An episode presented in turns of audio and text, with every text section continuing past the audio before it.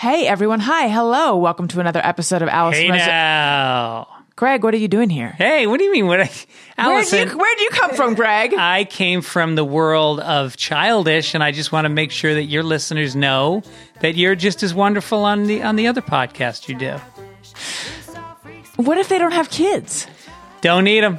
You don't need them. A lot of our listeners actually tell us they don't have kids. We talk about sex. We and talk about all sorts of dirty stuff, Yeah. but also parenting stuff. Yeah. So Check out Childish, new episodes every Wednesday wherever you listen to podcasts.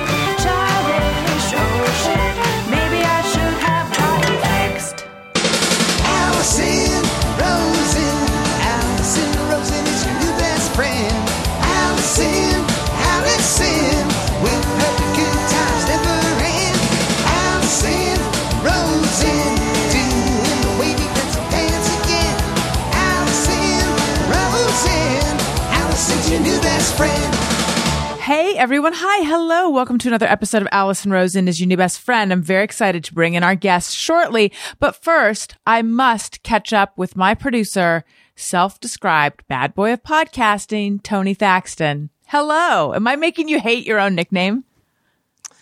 No, I just you know I you really you li- really love running and with this uh, self-proclaimed thing and just rubbing it in my face. I know I'm really leaning in. So I earlier today I was recording my new podcast, which I hope everyone will go check out. Upworthy Weekly. It comes out on Saturday. It's a lighthearted look at the news uh, of the week before, news that ran on Upworthy, and um, my co-host Todd was like, "You love being mean to me." And I was like, I really do. I don't know. I don't know. Like, I don't think of myself as a mean person. I am a pacifist. Like, I don't know what's going on. I don't know why you bring it out of me. And then I was think, I was thinking, I feel like he and I have already had that conversation. Like, I felt like this was a callback. And then I realized, no, no, it's not a callback to Todd and me. It's a callback to self-proclaimed bad boy of podcasting and me. Cause I think, didn't you and I have a conversation about like, why am I being so mean to you?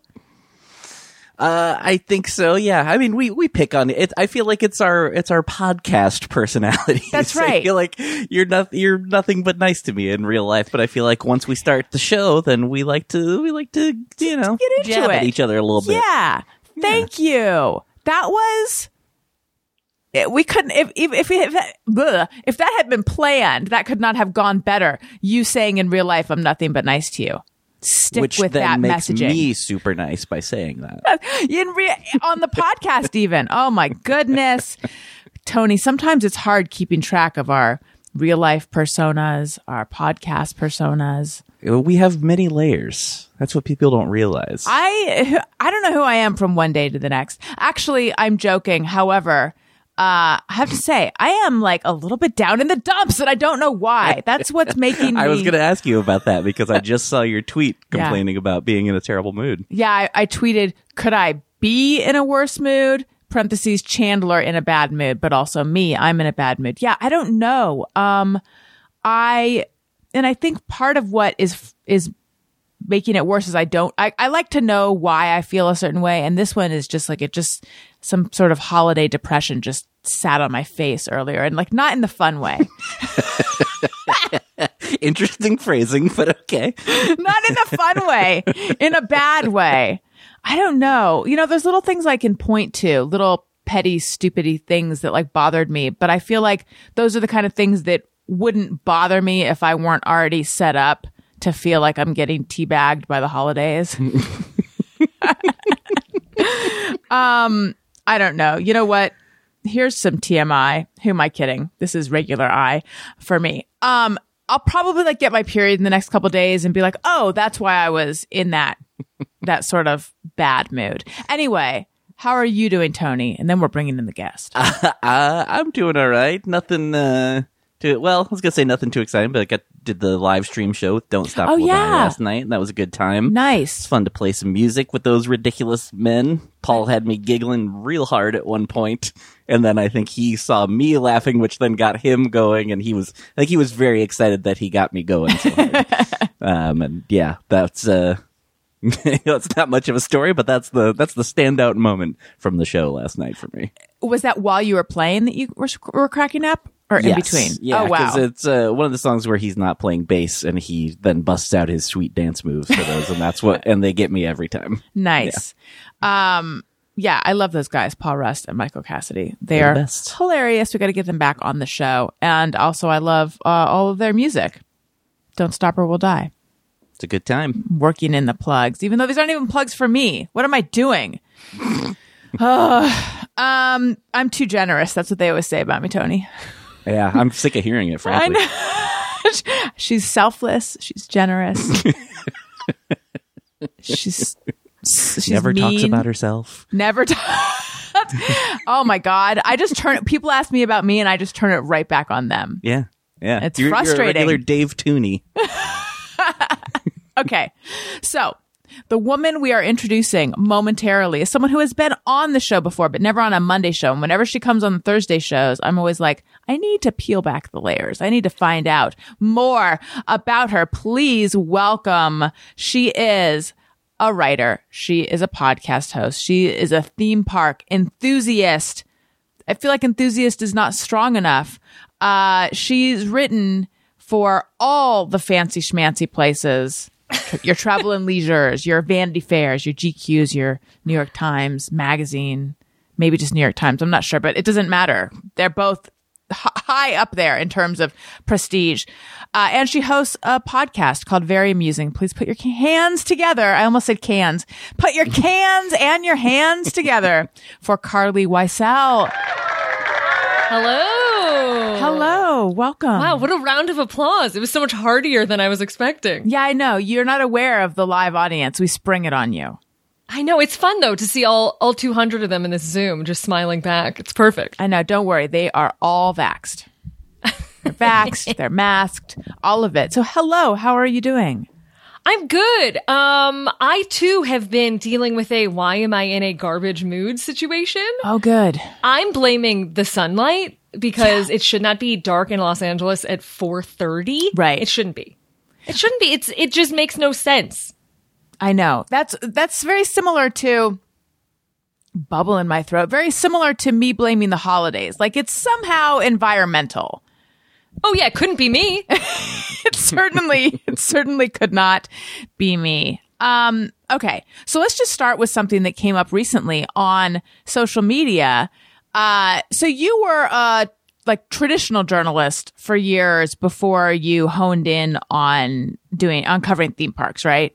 Yeah, I was kind of oscillating between working in the music industry and being like a young reporter. So at that time, it was like write sponsored content for Anthropologie. It was like a lot of kind of hovering between those 2 Mm-hmm. worlds. But then I went full hog, just doing as much reporting as I could and switched between a bunch of different beats and I got bored very easily Yeah. until I came across this one.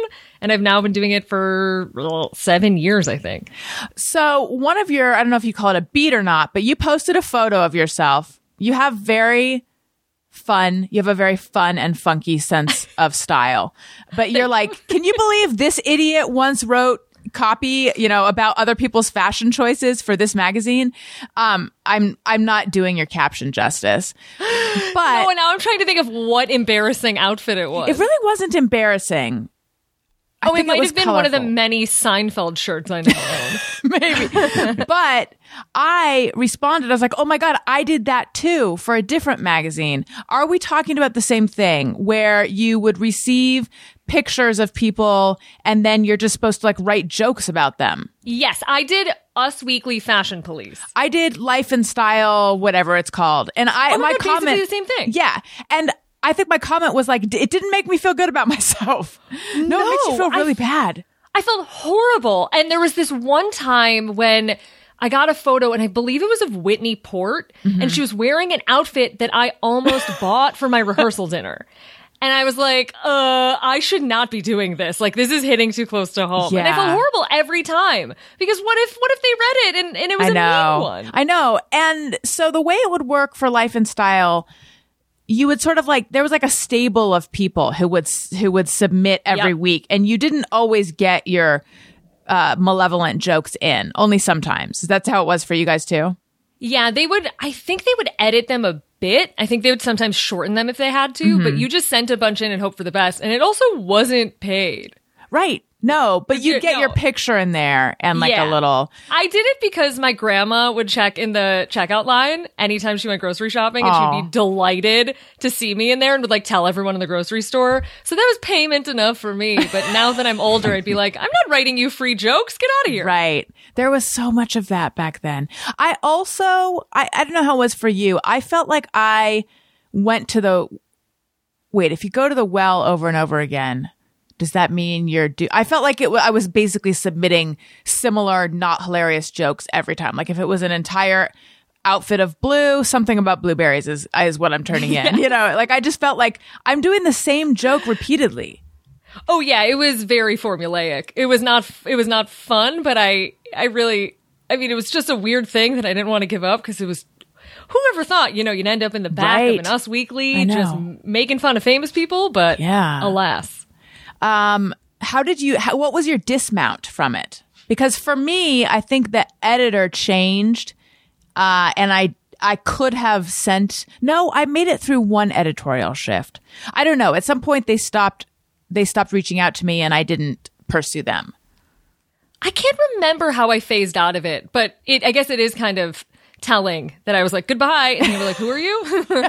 like uh you've been on this list this whole time? Uh, oh boy. right um another this is totally unrelated but because i'm a little bit in the doldrums now i'm just gonna overshare shit that's in my head. Um and, but i'm it. wondering if you relate to this at all. So one time there was another thing that was like that where you could submit jokes and then if they liked you you could keep submitting jokes. And i remember i submitted jokes and i tried to do them very much in the style of what they already ran with.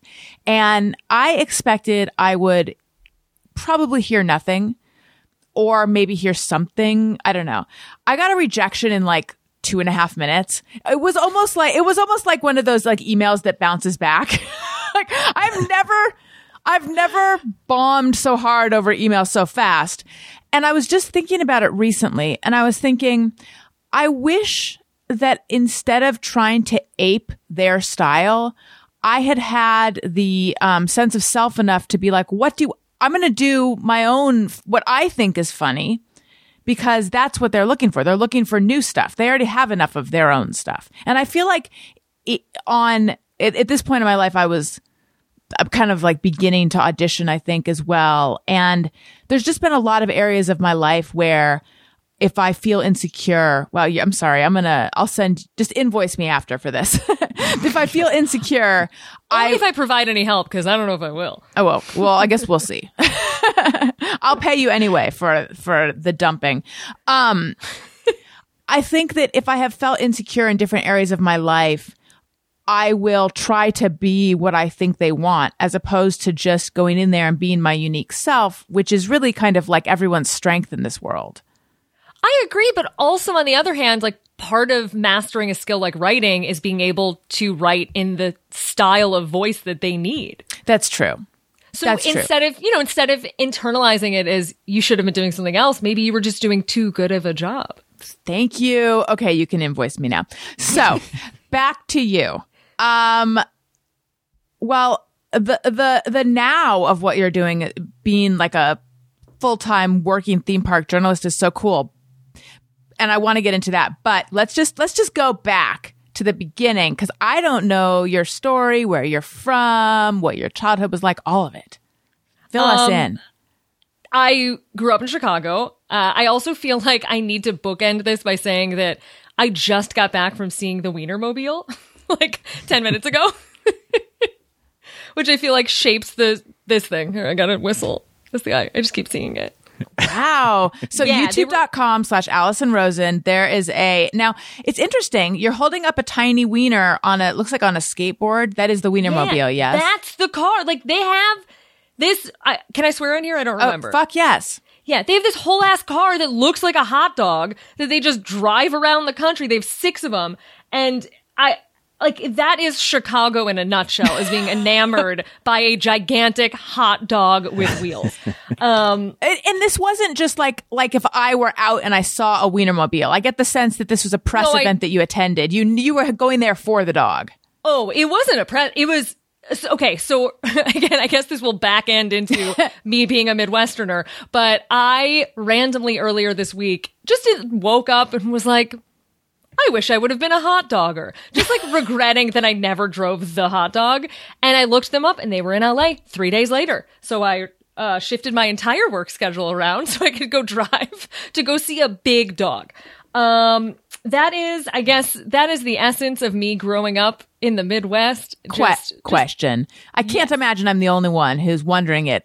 You use the phrase a hot dogger. What oh, is that that? is their official job title. Uh, I wanted to be one. I wanted to be one of them, and I, I never, I never did it because it's a year. It's a year long commitment. Mm-hmm. And out of college, I moved to New York to do to work at a record label. But I mean, I wonder how my life would have been different if I was a hot dogger instead. well, you know, the multiverse theory. Is that string theory? I don't know. Quantum physics. One of those. In some universe, you are a hot dogger. Yeah.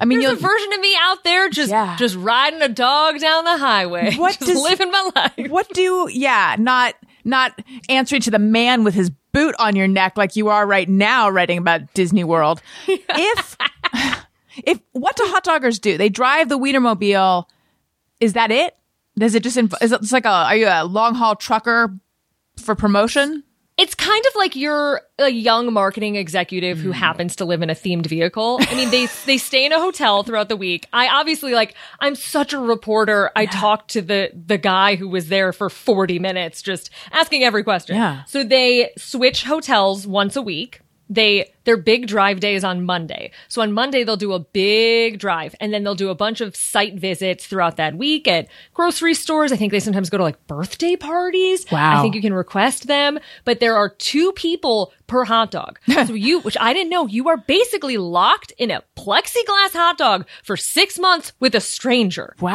Wow. hope you like each other because if you don't, it's going to be a rough road. this has got are they going to do a reality show about this they should That's what I thought. And I think that nobody wants them to see what happens in the hot dog because apparently when things stop um, being polite I mean, start getting real. yada, yada, yada. A lot of them got married. Oh. i was totally wondering how much boning happens in that big Oh, dog Absolutely asked. Um, the person said that like a lot of them get married, like a lot of them end up dating. I think some from the last year are still together, but wow yeah, that's a real Are they literally driving the actual Wienermobile places, or is it like a thing where it like goes in a trailer and it's no, pulled? they're driving it everywhere to a, the point where, and great question, Tony. I asked them, what if you have to stop for lunch? Like, do you get, is it hard to run errands because you're constantly talking to people? And they're like, yeah, we usually have to be like, oh, uh, why don't you walk with me and talk? And we'll talk about the vehicle. Cause they like have to go get lunch and then get back in the hot dog and drive. Are they there- can't do anything. It's like they're a celebrity. Are there So multiple Wienermobiles or There are six of them, and there are two hot doggers per hot dog. Wow. Which means there are 12 of them. and and you just one day woke up regretting that you hadn't done this with your life? Yes, I don't like, I don't know what stars aligned to like bring me to see the Wienermobile today. But I, yeah, my one life regret, I guess, was not being a hot dogger. And then I, now that I know you're only with one other person, I thought it was a real, like a road rules situation. Yeah. But it's, it's not. It is like you are just stuck in there with someone else, which I, um, you know, after surviving quarantine times, no thank you. Have you seen Book of Mormon? I haven't. Oh, it's so good. Um, it's so good. I, I, I mean, people who listen to my show regularly know Jenna and Al, who are Mormon, and I think I have to say, I, I think, I think if you're actually Mormon, you do not appreciate that musical. However, I'm not, and I did. Um, but they go on these um missions, and you're just paired up with a, a random person who also is a Mormon, and then you go to another country, and then it's just the two of you out there. So it's similar. It's you're a hot. This is a hot dog mission. Whoa, it is a hot dog mission. You're just passing out whistles, just telling people about um, the good Lord Oscar Mayer, I guess. Are you? That's right. Now, are you more inclined to eat Oscar Mayer foods after your your FaceTime with these hot doggers? No, because gonna bring in whole circle, full Oh, circle. Uh, I'm more inclined to eat a Chicago style hot dog. So I will. I mostly only want a hot dog if it has all the stuff, and if it's whatever. What is it?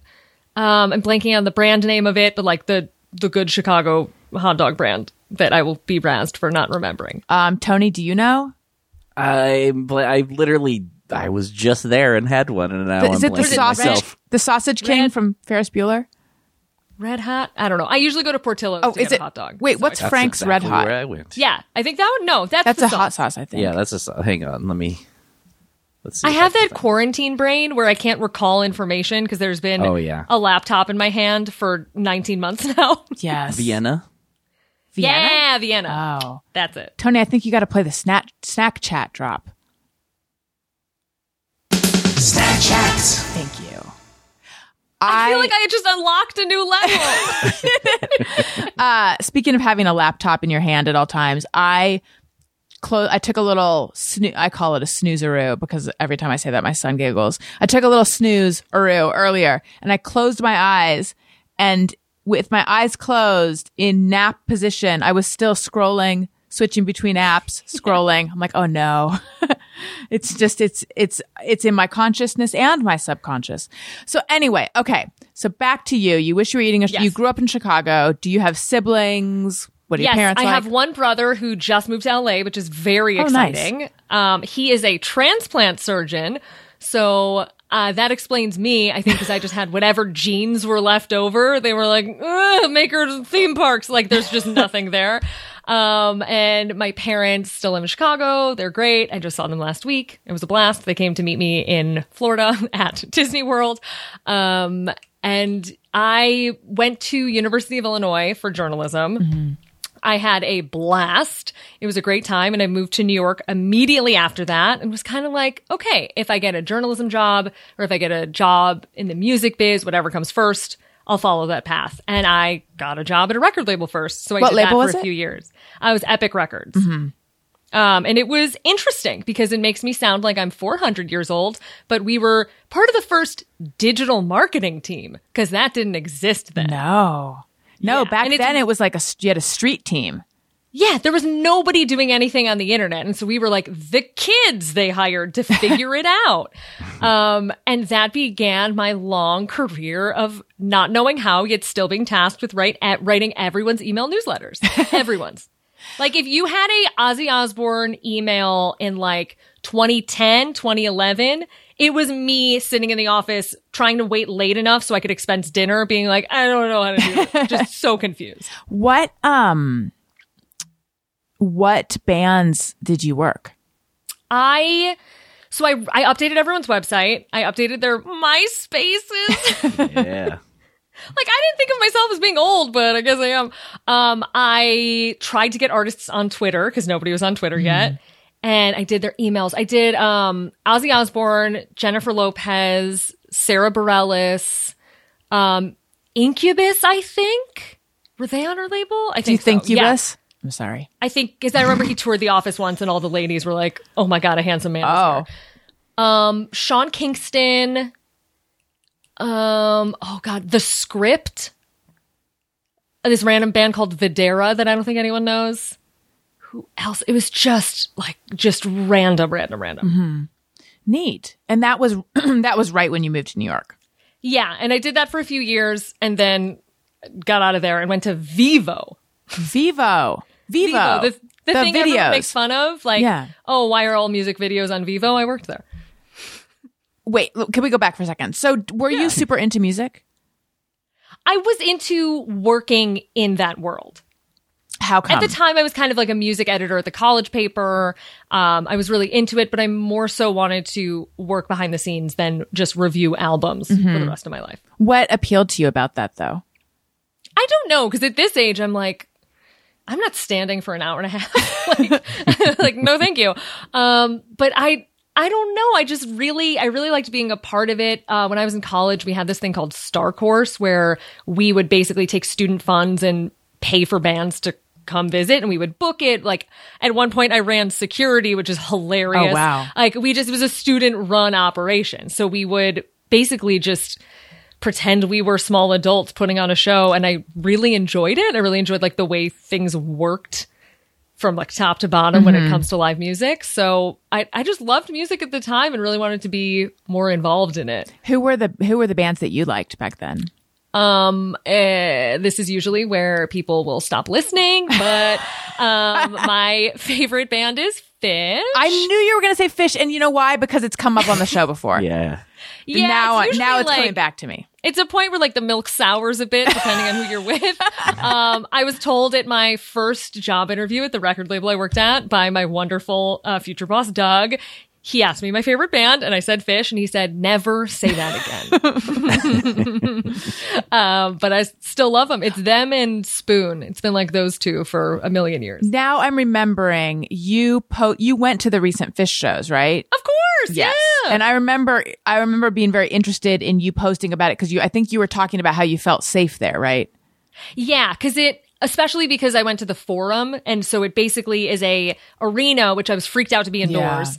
Uh, but the arena is surrounded by like a, an outside patio walkway type of thing. So there was a way to get out at any point. point, and then during set break, because you know they play two sets, uh, I was able to like walk around outside, and it was fine. But it it was it was great. I I did was just two shows. say I you, did you you said you don't want to stand for an hour and a half, but yet you go to Phish shows. Oh, my, the bones in my feet were killing me, but it was worth it because it was wonderful. It was a great show.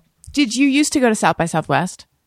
I did. When I started at the record label, I used to have a music blog and I went for that and I actually threw a showcase once. Ooh.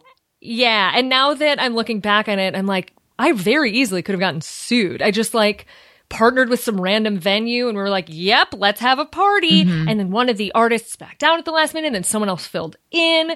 It was, it was wild, but it was, I- it was packed. what- So it was fun. Sued for what? Just like running a, uh, like a basement event. Oh. It was like no, no, not permitted. Like, yeah. Got it. it. was kind of chaos. But you have your background in security. Yeah, oh yeah, my many years of being like, excuse me, you can't come back here. Um, I so I again our stories maybe I'm you in the multiverse except that somehow we've come together. Um I also I wrote about music for years. Oh. So I also uh like walked in walked in that world is not a phrase anyone says, but I also had a lot of spent a lot had a lot of, of experiences in the music industry world and went to this was a, a bit before you um I don't mean that in a competitive way. I mean that in an I'm old way. Uh, oh, and I was in New York as well. Um, and so I, my beat, I would like toggle back and forth between covering music and then that would begin to feel formulaic. And so then I would like go to features and then I would go back to me and I would go back and forth and back and forth. And then now I do very little of it at all, but that's a whole separate story. So anyway. yeah, no, I Yeah. get it though, because I, even though I only did it, I only really wrote about music for other people in college. I had my own website after that. But in college, I was kind of like, why would I tell you about an album? Go listen to it. Like it just seemed Yeah. kind of, I remember the first time I wrote, it was like, okay, give me 500 words on this album, which is longer than a review. Like it wasn't a review. It was a story about an album, but without, um, an interview. And I remember that felt weird. Like I only, cause I didn't go to journalism school. I was kind of self-taught. And, and lately in the same way you have been wondering what your life would have been like had you been a hot dogger, I have been thinking, what if I had gone to journalism school? Like, what if I had actually been trained? How different, how would my life have, have shaken, shook out, shaked? How would it be different if I had done that? Um, but in my mind, it was like, I don't, what, what is this thing, this sort of, what am I writing if I'm writing a feature about an album, but without an interview? And now I see, you know, you see it all the time, but it struck me as like, what? Yeah. Well, you clearly know how to ask questions, so you're basically fine. I mean, I I went to college for this and they taught me how to lay out a newspaper. So Oh, yeah. money well spent. Um, it's like not necessary as long because basically all journalism is is like, are you lying? And can I ask you a question? That's Did they all. teach you structure at all though? I was recently talking to another friend who has like a similar story with me and, and now he works in a totally different field. And he was saying that when it came to writing 2000 word pieces, that's where he felt like he, he hadn't been taught the structure of a story like that. And, and he was frustrated by that. We had one magazine style writing class, but I mean that was only one semester. Um, I I more so benefited from the hard news classes where they taught you how to write an obituary and like taught you how to go to a meeting and cover it, and is the type of stuff that I would have never done on my own. That kind of it was nice to have in my back pocket for if anything I I did popped up like that. Like now I now I cover like the Walt Disney Company shareholder meetings, like things like that. So it was nice to have that experience, but I still think plenty of writers haven't gone Yeah. to journalism school and it's it's been fine. But I had a I had a great experience. Do you watch Succession? I do now. I'm a third season succession person. So you're current. Um, I've only vaguely seen the first two seasons, but Current enough. How does a Walt Disney shareholders meeting compare to a Waystar Royco shareholders meeting? um, there's definitely no one thinking there's what a, a rabbit under their chair. A, a cat. Yeah. yeah. Um, it all that stuff. I mean, there's not as much drama, I don't think, because things are going pretty well. Mm-hmm. So it's more so the Q and A session is where things get real interesting because the prepared statements, like, I mean, I don't listen to financial stuff too much. I let other people analyze that. And now it's very much rooted in streaming, which is outside my world. I'm very focused on just theme parks. But, um, it, it, sometimes people ask questions and you'll get like an interesting answer and it, that's where the fun is. But I- that, that's not my favorite thing to report on. I like to report on new rides, experiences, like things that are coming out that people are mm-hmm. excited about. Wait, That's when the most when you say an interesting answer, what do you mean? Like something revelatory?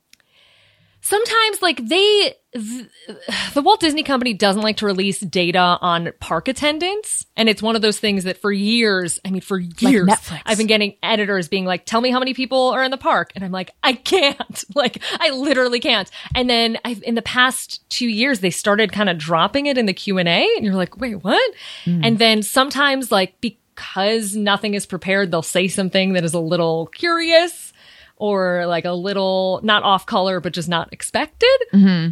So, but that's I mean, it's like as much as many jollies as you can get from a corporate call.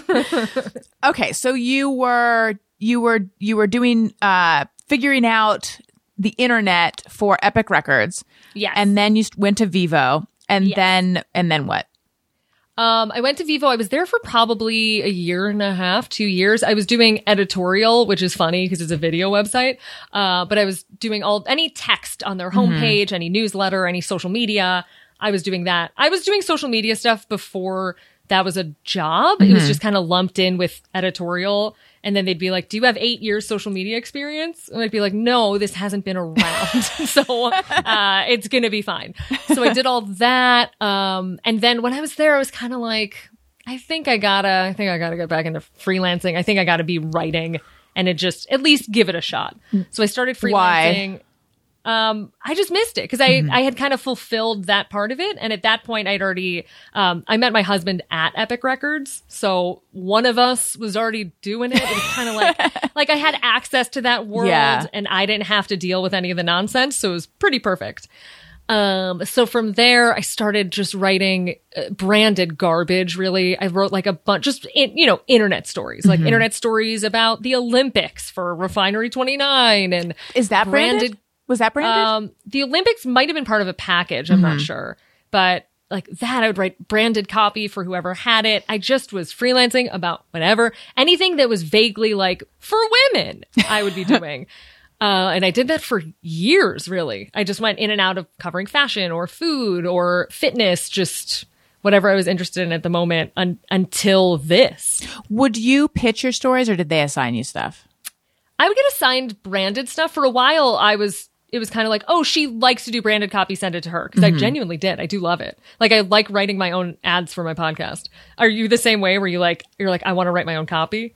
Um, I, uh, I don't, I, I freestyle on it a bit, but I don't actually Oh, write it out.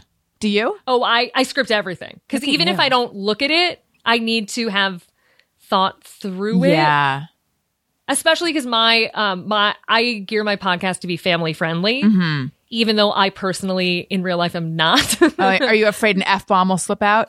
yeah, and then it's like, oh, it's like the it's like extra work for Jeff, and it's a whole thing. You know Jeff, Of course, yes. Old, Yes. old, uh, the pre Tony Jeff. yeah, Tony version one. exactly. Um, so I tried to make his life as easy as possible because he's dealing with me, and it's not. Um, but but yeah, it I like to write everything out. I'm very specific about it, Mm-hmm. and I'm trying to think of all the other crap I was talking about. Um, You, I, I was asking.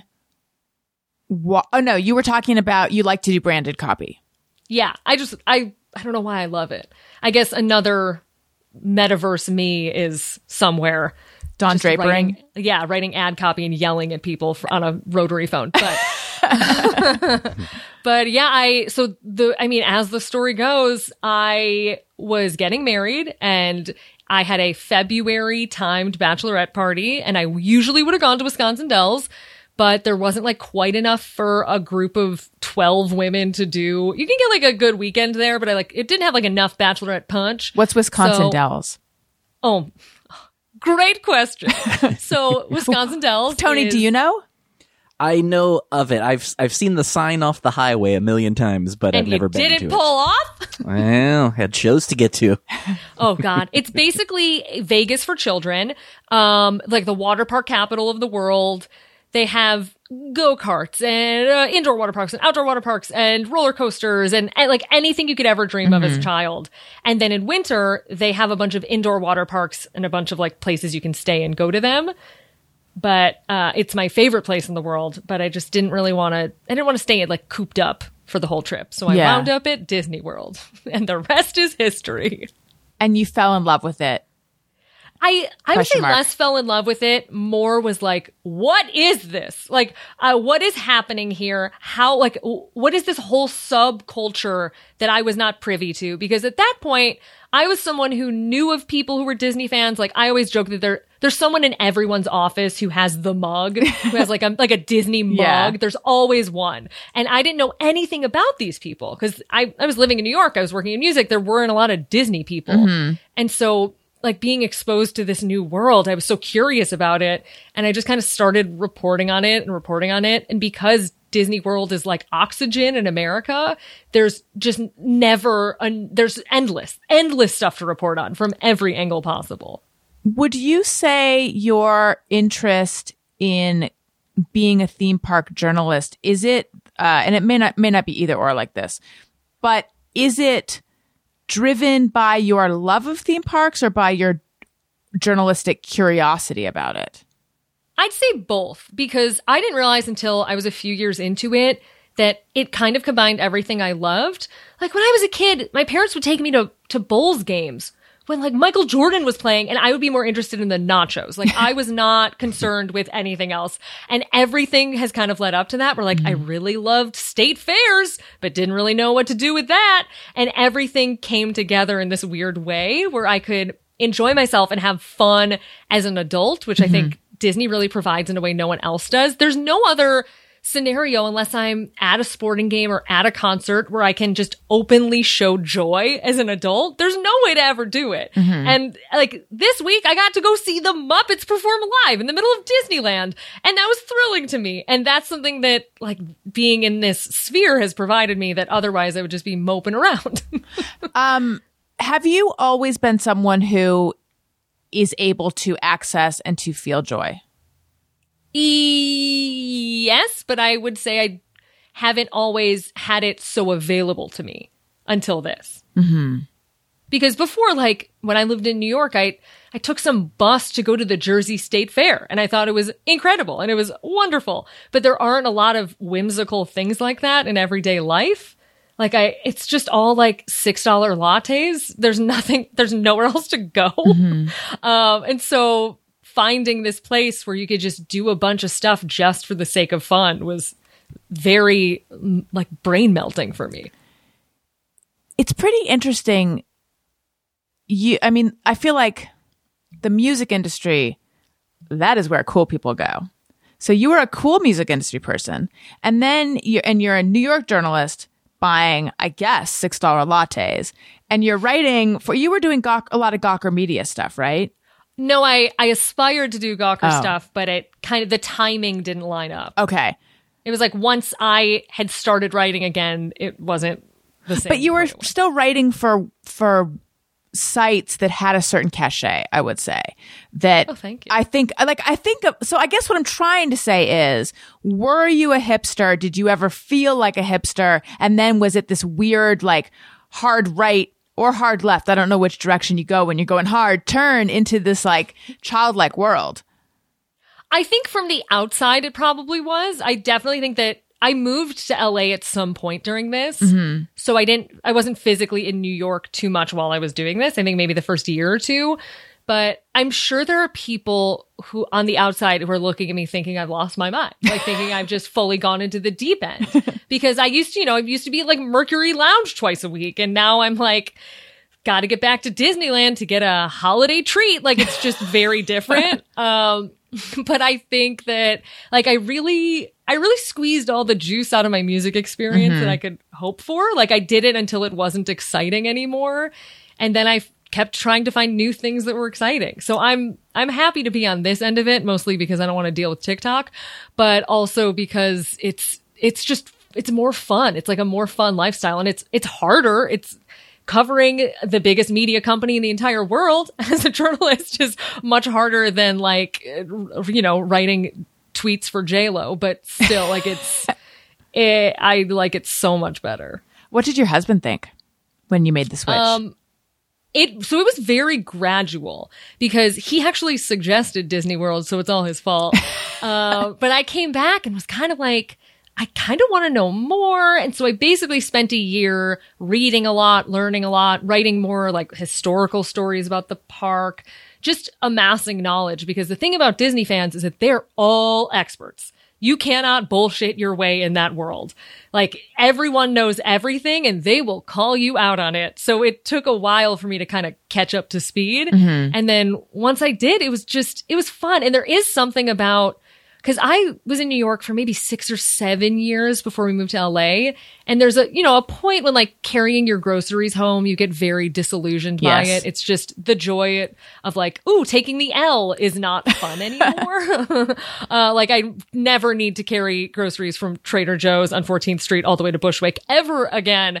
But it like something about leaving the weight of New York and going to report a story in Florida where like everyone who works there is nice to you and says hi and there's like this good vibe and you can just enjoy yourself and go do things that bring you joy. Like it was a, a very weird juxtaposition and I found myself loving that more than what I called home. Mm-hmm. when you finally left, like, do you think you'll ever go back to New York? Um, our family is still there, so we're we're back all the time. Now, I mean, New York has changed so much that now it's just a bunch of Duane Reades on a corner. Like, there's no, there's really no like independent small restaurants anymore. Everything is funded by uh, like a huge company. It's just, it's not the same. And I, I lived in Brooklyn when like Brooklyn started to become a place. See, because you're a hipster, and I don't mean that. I don't. I don't want to call it. I don't, I don't want to use those words. Blah. I was more like poor. it was like I Uh, tomato, tomato. I mean, they sometimes they go hand in hand. Um, but like I lived that life, and I'm kind of like I like I did it. It was good. Um, I'm moving. I'm moving on. It's just way more fun to do this than to like try to go somewhere and stand around and pretend to look cool. Right. Everything you're talking about, um, I'm just thinking they're all precious memories. And uh, you probably have a ton of wonderful photos from those times that you would like to share with family and friends who might not be right where you are. And that is where the perfect gift comes in Skylight Frame. I don't know if you're familiar with Skylight Frame. I bought one of these. They're so great, right? Yeah. Uh, before they were even a sponsor, Daniel said to me, I know what we should get the grandmas this year. And he showed me, he's like, it's a super nice high end digital photo frame. You can email photos to the frame. And so, uh, the, and, and neither of our, ne- my, neither my mom nor his mom are particularly tech savvy, but my mom had that thing up and running in minutes. And whenever we go down, actually my kids love to play. And so, so a two and four year old and my mom can get that thing set up and, and work it well. And you, they like to swipe through and they like to heart different photos. Um, it's, and now we have one as well. And I love looking at it. Uh, it's just a really great, buy it for yourself, buy it for someone you love. It's just a really great way to stay connected.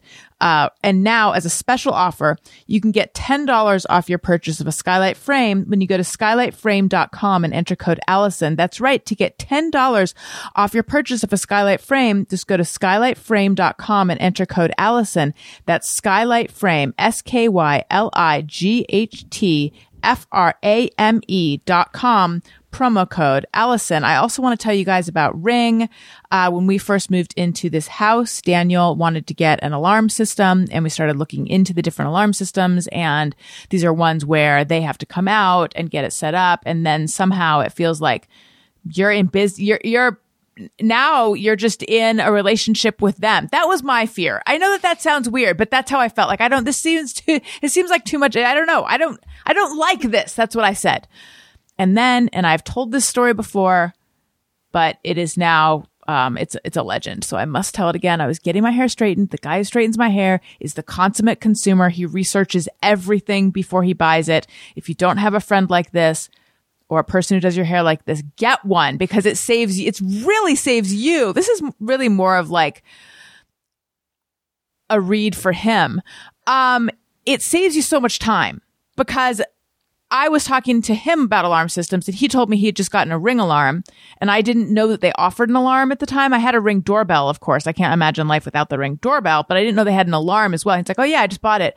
And I set it up and I said, was it easy to set up? And he said, yes.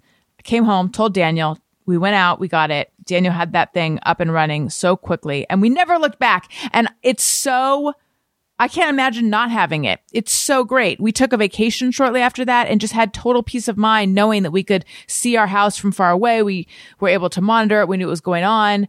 Um, you don't need to have other ring products, but if you do, it works seamlessly with them.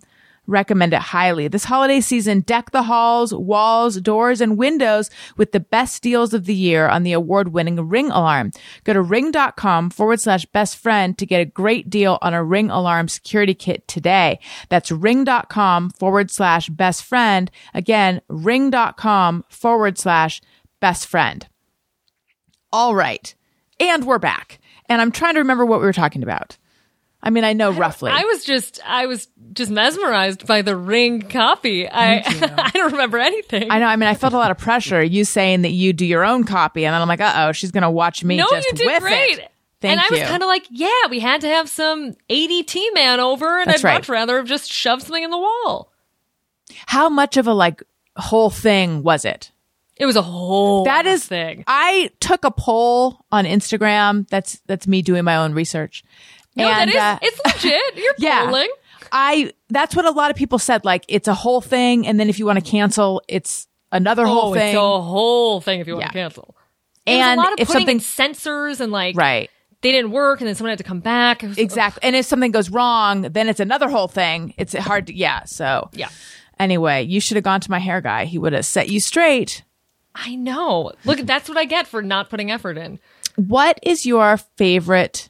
What makes you love theme parks?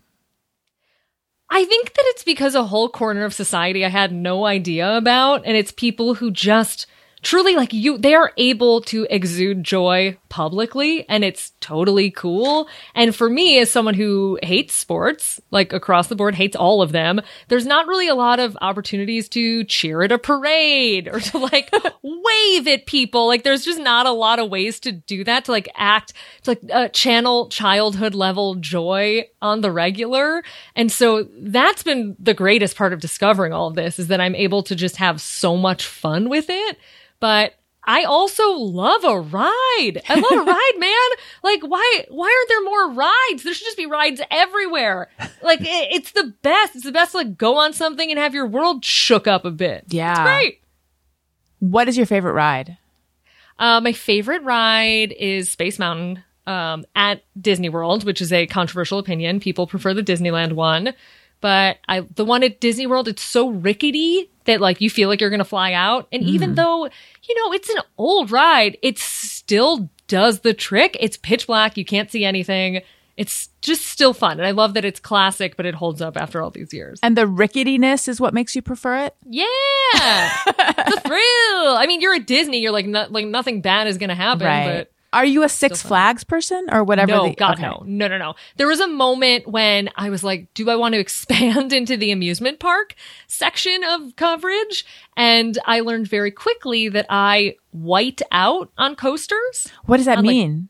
It means you don't faint, but you get like real dizzy, and like things start to fade. And While I you're on the coaster? yeah, like if I do, it depends what the coaster is. I think it has to do with having low low blood pressure. Mm-hmm. But on bigger coasters, um, I'm usually okay with loops, but if there's a lot of like up and down, like big drops, it'll happen. And I, I talked to my doctor about it and I was like, I think I want to branch out into like bigger coasters. And she's like, don't do this. and she gave me beta blockers Oh, to try okay. it out. And I took them and I went to a Six Flags and I went on one coaster and was like, nope, never again. So, uh, I stick to theme parks. Never again. Bec- the physical sensation, or yeah, I mean, the beta blockers made me feel extremely loopy, and there's like pretty aggressive coasters at theme parks. They have this new one called Velocicoaster, which is a Jurassic World themed coaster at Universal in Orlando. And like, that's a big ass coaster and it is a ton of fun. But because it's new, it's built really well. Like the physics of it are great. So I feel fabulous on that. But some of these other coasters at random amusement parks, like they're just not always Yeah. designed the best and they can just be so painful. I um I enjoy the roller coasters at Disneyland. I've never been to Disney Yeah. World, but Six Flags, like there's a certain level of extreme coaster that I can't, it just scares me. Same. I'm not like into I, it. I want to. I want to feel fun. Like I want to. I want to have a good time, but I don't want to worry about pulling a muscle in my neck. Like Yeah. that's that's not for me. But knowing that you white out, that's Yeah. like really raises the stakes cuz I know. uh but you but you don't ever do that on the on the theme park roller coasters? No. Um. And I like. I kind of. I, I don't want to jinx myself, but I kind of have like an iron stomach. Like I can eat a ton of theme park food and then go on a ride, and I'm fine. But it's something about like I think it, I'm always dehydrated. Maybe mm-hmm. that's it. I'm just always like like barely making it through. So that might contribute to it. But I I'm good with the rides at Disney. I'm good with the rides at Universal, and I'm kind of fine from there. So going back to the loving a place where you can access some of that childhood joy. When you were a kid, like, okay, I'll use me as an example. I always wanted to be older.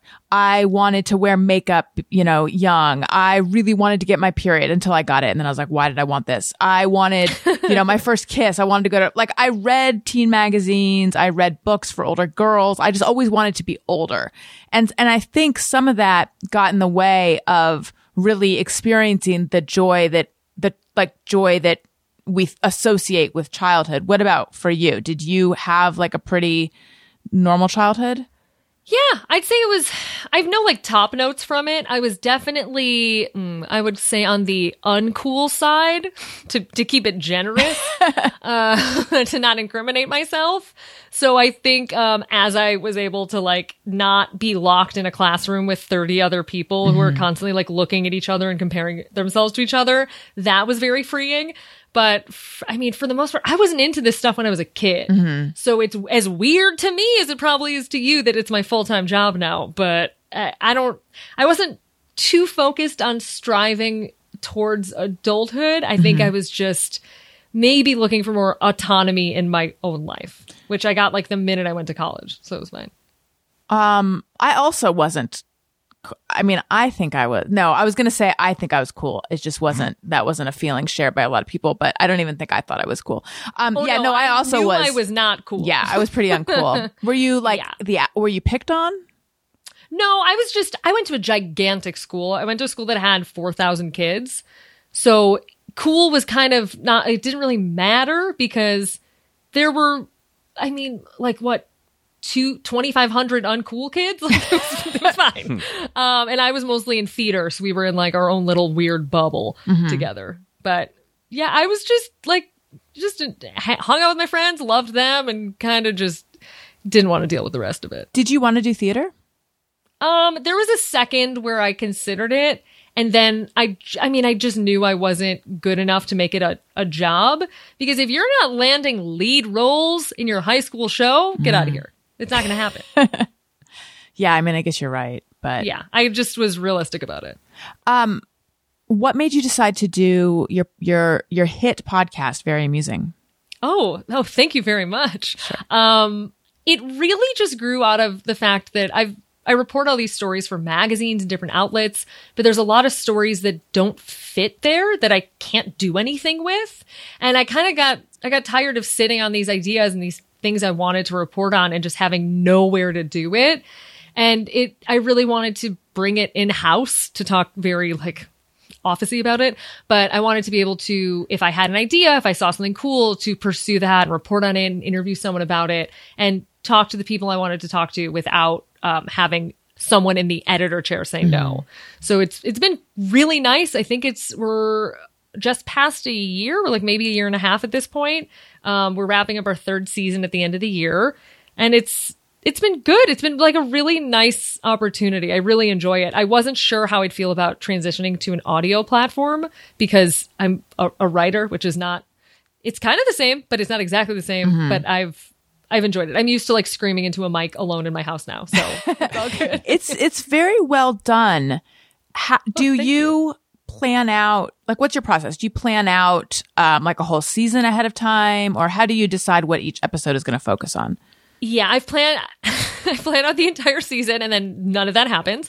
uh, I I try my best, but we intended to launch before the pandemic, and then that didn't happen. So we've never had an episode that wasn't during a pandemic, which you know, a pandemic affects theme parks and travel so much. These parks were closed for longer than they've ever been closed for before. So That it is was so crazy because I remember Jeff sent me an email saying, Hey, I know someone who I think would probably be really great on the Thursday show, blah, blah, blah. He actually said you remind him a bit of Jenna Kim Jones, aforementioned Mormon. Um, but, but not Mormon, but like equal, equally into, you know, talking about snack foods and things like that. yeah. Uh, and just because time has been so distorted, if someone had asked me, I, I would have said, oh no, that was definitely before the pandemic. But when I think about it, it wasn't because I met you on Zoom. Yeah. But I could, I would have been sure that was before the pandemic. Same, because it was so long ago. Yeah. Oh my god! No wonder we're in a bad mood. and We're like, why? Why Right. is it? Because there's this never-ending pandemic that's only going to get worse before it gets better again. Who knows why? Um, yeah. It. So it's it was a weird. It's been a weird, weird group of months just covering something that is just really in the center of all of the pandemic discussions. But I, I feel like, you know, I was able to get a bunch of stories out that weren't necessarily just focusing on masks the whole time. and it's, it's been fun. It's been really fun. My favorite part of it are these every season we do a hidden Mickey's interview, which is where we interview um, a noteworthy person who is kind of secretly a Disney fan. Oh, and there are cool. not that many of them. So it's been really nice. We've had um, the most recent one was Robin Lopez, who's a basketball player, and him and his brother Brooke are obsessed with Disney. And then uh, Paul Scheer and Taran Killam. And there's I mean, after we after Bobby Mon- Moynihan, there's no one else. Like, it's just like it's like where do you go, Ariana Grande? Like, there's nowhere to go. But so far, it's been really nice to like talk to people who are enter- like in entertainment, but still have this passionate love for something on the same level that all my listeners do. I think each hidden Mickey needs to bring you another hidden Mickey at the end. You're right. They need to be recruiting for. That's right. Make it like an MLM. Put them to work. yes. They need to be working. And I'm on the top of the pyramid being like, bring me all those MeUndies ad dollars, please. Uh, but yeah, so I, every season I map it out and it all goes to shit. And then, you know, like, cause news happens. So it's really hard to stick to a schedule when I can try to, and like I knew Disney World's 50th would be happening. But then, you know, uh, one day I got an email and they were like, would you like Malcolm Gladwell to come on your podcast? And I was like, is this a prank? So you kind of like just have to go with it, even though I like to keep it tied to news and to certain dates and try to like break out the episodes. There's not too many similar ones in a row, but uh, all my attempts at organization are futile and I shouldn't even try. uh, how was Malcolm Gladwell? Stressful. Um, I mean, there is not enough Adderall in the world for me to be able to feel comfortable talking to that man. Like, just a pandemic soup brain trying to talk to someone at that level is a lot. But it, it was interesting because we talked about The Little Mermaid, which is, uh, he did three episodes about it for revisionist history and about the problems with it. And I report on theme parks, I don't really know the Disney movies. And for a lot of fans, those go hand in hand. Mm-hmm. But I didn't grow up a fan of this stuff. I just wasn't really, I was watching Clarissa Explains It All. Like I wasn't, I wasn't paying attention to this. So I don't know the property that well. So I was like, oh, I just study up and like get mm. ready. And then he, the interview went well, but I think a lot of my listeners were like, "How dare this man come in here and and judge our favorite movie?" Right, So it was a weird on it. dynamic after. What's he talking about the problems with it? Like, is it saying it's problematic? Yeah. Ooh, what are the problems with it? Um, he had a lot of problems with sea law and that um, Ursula took something from Ariel, even though Ariel's a minor and she doesn't really have the right to do that. And that, like, Ariel's dad wouldn't really let her live her life. And the marriage to the guy. Wait, isn't that. but aren't all fairy tales pretty similar? Yeah. Yeah. It, again, it was, uh, he, there's, I mean, he reported it way better than I did. but it's just kind of how, like, Ariel wasn't given autonomy. Yeah. was kind of just I being, feel like they're all like that. But but maybe it's helpful to point that out, not to your listeners, but to some people. yeah. The newer ones, and as I uh, kind of argued with him, like, the newer Disney movies have a different idea of a princess. Like, they've really worked to redefine what Disney princess means. And now it's a warrior, it's a leader, it's someone who's important to their community. Um, but the older movies didn't emphasize that as much. Right. Yeah. How do you feel about I know I know you just said that you're not super into these movies, but how do you feel about Frozen? Cuz it's been nonstop in a loop in our house, on a loop in our house for just years now. I think my thoughts about Frozen are I'm I'm blessed to not yet have children. um, it's not my favorite movie. I don't really resonate with it much. Um, that song was a curse on society for quite some time, and uh, I mean, take it or leave it, kind of. It is weird how it seems 100% of children latch onto it. Yeah, I don't know what the phenomenon. Mm-hmm. psychology behind it is, but they I don't know if it's. I mean. I like Olaf. I'll give them that. Olaf's great, but otherwise, I don't. I don't know. Yeah. I don't know. It's we will uh, Tony, you a big Frozen guy? I've I have never seen it. Got to make time. I, I weirdly I love love Disney World or Disneyland, uh, and this always surprises people that I love it, but I have barely seen any Disney movies. Yeah, because you don't Yeah. really have to. Yeah, yeah. There's like a handful, like excluding Pixar. I'll see the Pixar movies, but uh, and I'm not anti. I just I, I just didn't really grow up watching them. I neither did I, and people think that I grew up on another planet. Yeah, yeah. I've literally seen like three or four. Maybe. All right, let's Same. let's see what you got. Okay, have you guys seen Snow White? No. Yes. Well, now I've you know I've caught up. Tony, have you uh, both of you have you seen Bambi? No. Yes. Cinderella, No. Yes. Peter Pan. No. Yeah, I rewatched that recently, and it is not okay. Uh the Native American stuff. no. I, also, like Peter Pan sucks. He's such an asshole. Yeah. It's like I had no idea because I knew that there you know there were bad depictions in the film, but I didn't know that Peter Pan was like a jackass. Did I tell you I had a I don't know why I would have unless we already had this conversation. Things are getting weird in the multiverse. Uh, I had a huge crush on Sandy Duncan as Peter Pan. I saw it at the Interesting. Pantages. Yeah. I don't and I don't know what that's about. I mean, this came up in my episode with with Robin, but apparently everyone thinks Robin Hood is hot. Oh, I've heard this. Oh, Yes. the fox.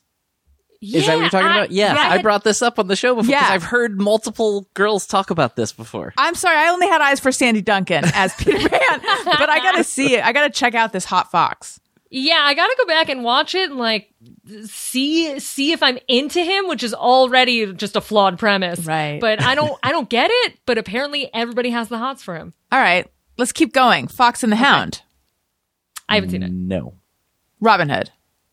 no. I don't think. I think is I don't remember anything from childhood, so I effectively have not seen it. Okay. Um. Uh. uh Sleeping Beauty, No. Yeah. Lady and the Tramp. Do we already do this one? No. Ooh. I guess I only know the spaghetti scene. Oh, it's so good. You got to see that. I recommend that one.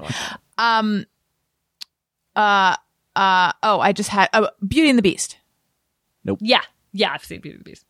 Little Beauty Mermaid. Beast Okay, how have you not seen Beauty Yeah. and the Beast? Tony. Hey, you can't turn this around after you said everybody thinks you're crazy. But that one's I mean, it's quite good.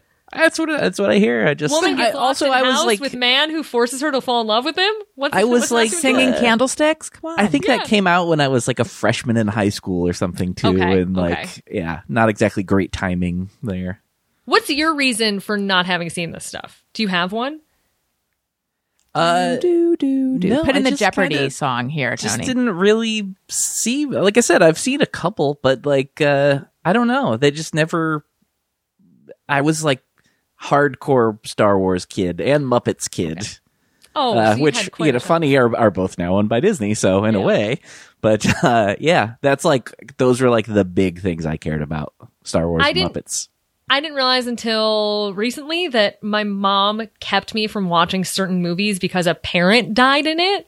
oh, yeah. So I It's a lot never saw them. Lion King, and I always thought I had because we had a Lion King computer game. And I realized I was watching it on a plane and was like, I've, I don't know, I don't know what happens. And she's like, well, you know, like his dad died, so I didn't want you to have to deal with that. And she did that for all of the movies like that. Yeah, they're I've some not of them seen are Lion King they're either. they're grim and they're dark. Yeah. A lot of them. Um Tony, can you name the seven dwarves? Probably. Carlye, this question's coming to you next, but I feel like you probably can. Let's see. Uh, sleepy, happy, dopey, grumpy.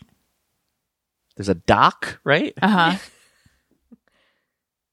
I know, I know the rest, but I, I think I might be tapped out there. I know there's only two more. I don't Carlye, but do I've you know? also forgotten what I said. Wait, sleep. Okay, you, what did you, you said? Sleepy, happy, grumpy, sneezy, I did not say sneezy. Uh, And I'm forgetting the other one. I said doc, dopey. Oh, bash is there a bashful? bashful. He's really like the sleeper one. Yeah, he really is. Yeah. Should have been the. You'd think sleepy would be the sleepest. Yeah. this- Right. Didn't get that out. I I knew where you were going with that though. Listen, you guys, pack your bags for the trip of a lifetime. You didn't know you were going somewhere. In the Real Housewives Ultimate Girls Trip, streaming only on Peacock. This new original exclusive is the Real Housewives crossover that fans have been asking for. Finally, you can see seven iconic housewives from four different cities together in one place, including Cynthia Bailey and Kenya Moore from Atlanta, Kyle Richards from Beverly Hills, Teresa Giudice and Melissa Gorga from New Jersey, and Ramona Singer and Luann from New York City. With a crew like that, what could possibly go wrong? As any Real Housewives fan knows, the girls' trips are legendary. Watch these housewives enter into uncharted territory as they vacation poolside in their stunning Turks and Caicos villa. This trip will not disappoint. See this exclusive crossover event now and watch the new episodes every Thursday. Plus, stream more of your reality favorites on Peacock, including all past seasons of The Real Housewives, hit movies and shows, exclusive originals, live sports news, and more. Go to peacocktv.com to sign up. I am deep in the Real House. Well, that's not true. I was going to say I'm deep in Real Housewives right now, but I'm just deep in Real Housewives of Salt Lake City. Is anyone here watching that? I I don't watch uh, reality TV, but I gotta say I'm quite interested in the idea of real worlding a bunch of different ones and putting them in a vacation house. That's brilliant. They should put them in a hot dog. Oh my gosh. But I did hear you say that you've been watching a lot of Law and Order SVU. yes. Are you watching like, new SVU or old SVU? Because I also went through a lengthy SVU period. Uh, new SVU. It it is. It's getting to be a problem. Um, I watched basically. I started three seasons out so that I could catch up to modern times. oh, that's kind of smart. And then, yeah. And then I found out that I love Carisi, Dominic Sonny Carisi Jr., my favorite character. So I went back and started with his first episode and then have been watching from there. See, I don't even know who that is. Is he? Oh, who is he? Did he replace well- Stabler? He, I think, I don't know, wait, because I only started with his, so I don't know Okay. when Stabler left. Elliot, but he, Elliot Stabler is Christopher Meloni. yeah, he, I, I think there was time between Chris Meloni leaving and this guy coming in because he Right. came in as like a random detective and then just worked his way up. Now he is the um, assistant, the ADA, the Oh, assistant DA. okay. So he's def- then he's definitely not Uh, he didn't replace Elliot. Yeah, well, he started as an SVU detective. Oh, I very see. nice story because he went to Fordham Law. He took the bar. Hmm. He passed the bar. It was a very exciting day for Carisi. And now he has like graduated to becoming. Now he's on the other side, and so he's like navigating the waters of of the eighth floor, as they refer to it. I need to get back into it because that show was like comfort television, which is weird because I I don't like anything scary. I don't like anything disturbing. I I, I heard a trap snap shut in our attic and I've been like haunted by it ever since. And I feel like I don't want there to be traps. Like I'm very, I'm, I'm, I'm, I'm a real cream puff. However, so he would see me watching SVU and be like, how? Cause if you just watch it for a second, you're like, this is horrendous. Yeah. How can you stand this? But I was like, you don't understand. There's something, it's like a, it's like a comic book. There's something so comforting about how formulaic it is.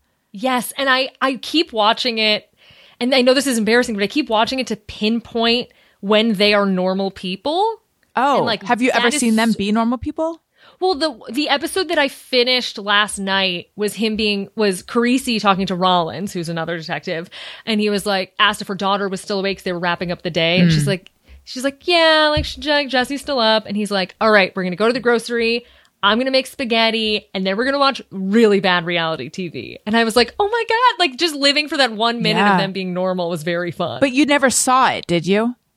no, never. Because okay, so here's the thing: the first season of the show, so Olivia and so Benson and Stabler, you mm-hmm. actually saw them in their homes sometimes, and then the second season you never saw that, but then maybe they're maybe they're bringing some back. Yeah, you see Olivia in her home Okay. kind of often because she has a son, and you sometimes will see Rollins in her home, but actually, so that episode was them talking about going to make dinner, and then two or three episodes ago, they were making dinner at her place. I so it's like you see. got to, there was a Okay. payoff, I guess, like four years later. So that's really playing the long game. So okay. I would have to go back and but because I remember noticing, oh, they really changed they made it much more procedural starting with the second season. Yeah, but here's here's what's weird. Um, the new season, I heard that they hired a whole new team because it looks different. The precinct is different. I think they have a different director of photography, and I just feel like I'm getting in a little too deep when I'm like concerned about the lighting on set Yeah. for this procedural show. Right. Like maybe I'm watching too much. Maybe I'm not watching enough. I got to get back not? in. Tony, have you ever watched these shows? I'm gonna blow your minds right now. I've seen less Law and Order than I have Disney movies. Oh my god. Have you ever been trapped on a plane and all they're playing is Law and Order Criminal Intent, the worst one? Yeah. I see. Uh, in that scenario, I would be more inclined to watch a Disney movie. You should. What Wait, so did Tony, what are you watching? Yeah. What are, what am I watching? Are you watching I'm not- Me honest- TV? What do you say? Wait, were you are you, not Me TV? Yeah, weren't you telling me about Me TV? No. What is the name of the channel that plays like Family Ties and Facts of Life? Oh, are you talking about the the Pluto TV Yes. thing? Yeah. Yeah. I actually haven't watched any of that in a while, but that yeah, that has all the different channels of because I, got very hooked. At, they have the different music video channels, uh, which are Vevo channels. Actually, bringing it all back. Oh. Yeah, there's a Vevo seventies, Vevo eighties, Vevo nineties. if only you ever saw words, then I'd have some credit. But you don't, because it's a music video company. You know what they need to bring back is pop up video. I'm surprised they haven't. I know. And there's so many comedians now who'd be great, Yeah. like a whole new fresh batch of people.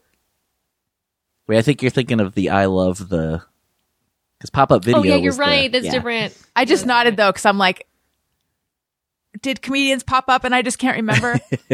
they have. right. They did Not try to bring back Best Week Ever a few different times. Yeah, and they just brought back behind the music. Oh yeah. Yeah. All right. Enough of all this. We have some questions from listeners to answer. So I am on Patreon, patreon.com slash Allison Rosen. Bonus episodes. Thank you. Bonus episodes of the friend zone. There's a level where you can text me and I will text you back. We do periodic Zoom parties. I am overdue for doing a Zoom party. You can see video of the Thursday show. This particular video though, youtube.com slash Allison Rosen and you can see all of it. You can see the Wienermobile, the small Wienermobile Yeah, whistle. here it is. There it is. Um, and what am I? Oh, you can submit questions. Duh. And you can submit carbohydrates that I will call you I will address you as on the Thursday show. If you sign up, you get a shout out on the Thursday show. And if you uh, subscribe for an annual subscription, use the word subscribe too many times in that sentence. Sign up for an annual subscription, get 12 months for the price of 10. So you get two months free. Where's the drop? I can't you- see this. It's again. I think, of it as a Thursday show with, with all the drops. I just never know anymore. Here, I'll do it. That's a good deal. We have someone. That's who a good says deal. that. Thank you. Okay. Uh, so I have uh, I have some questions for Carlye, and we have a song.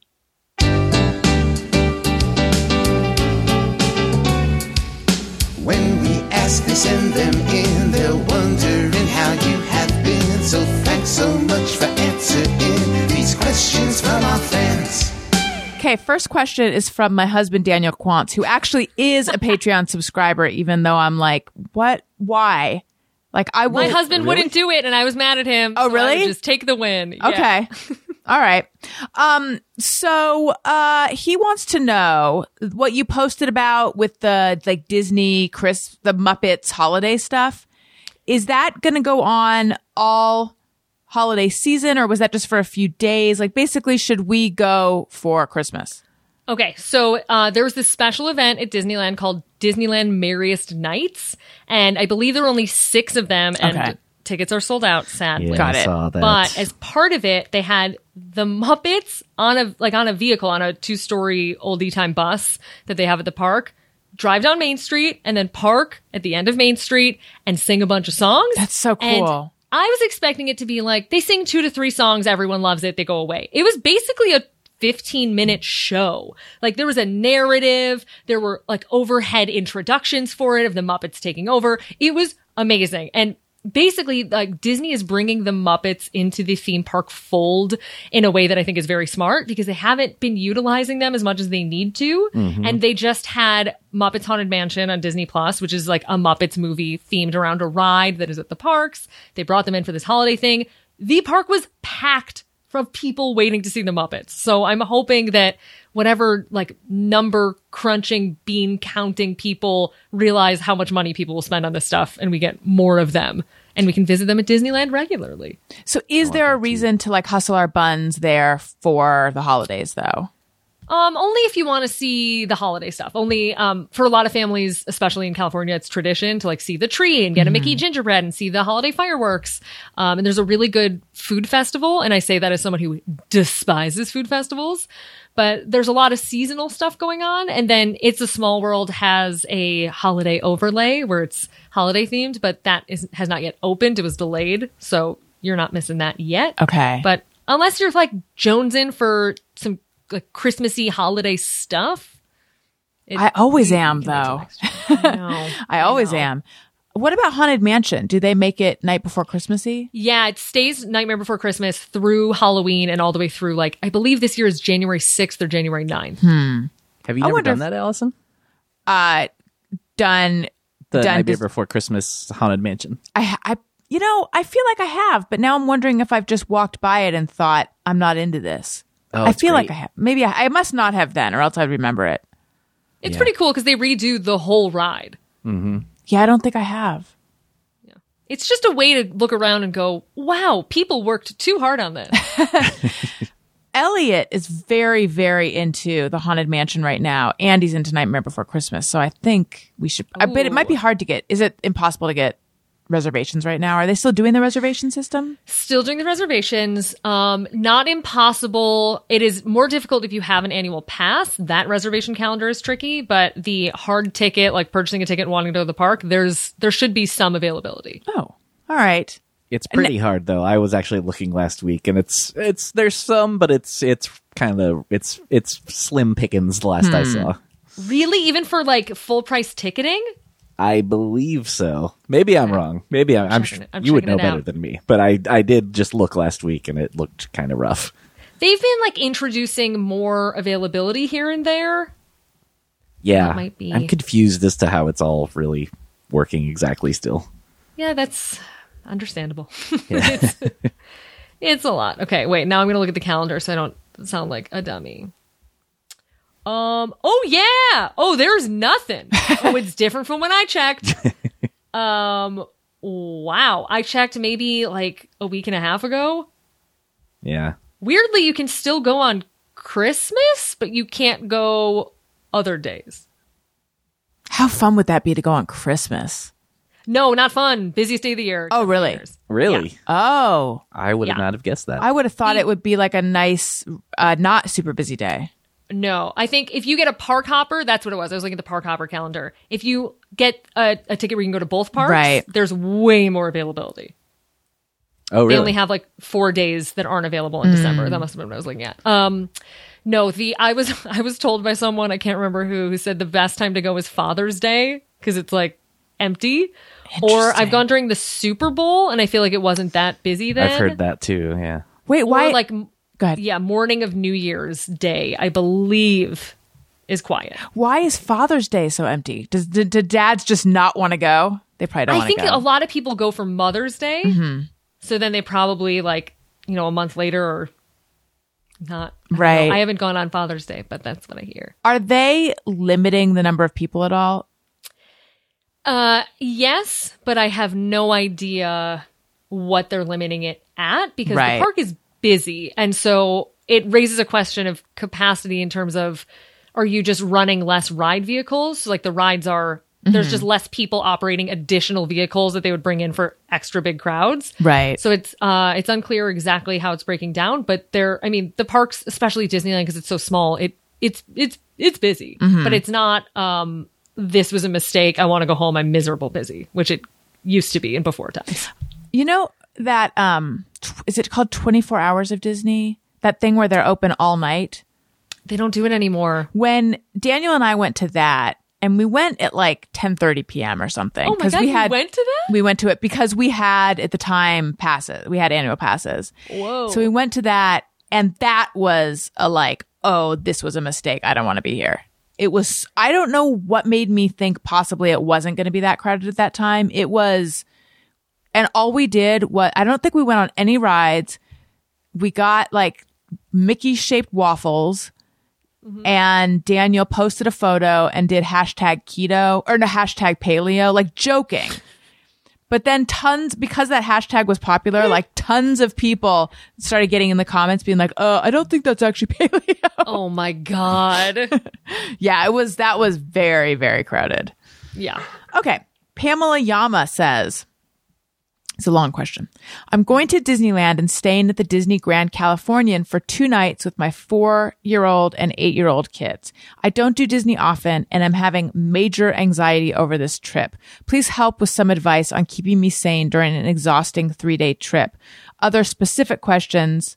Can we enter the park early on the day that we check into the hotel? Magic hour. Should I just do one by one the questions?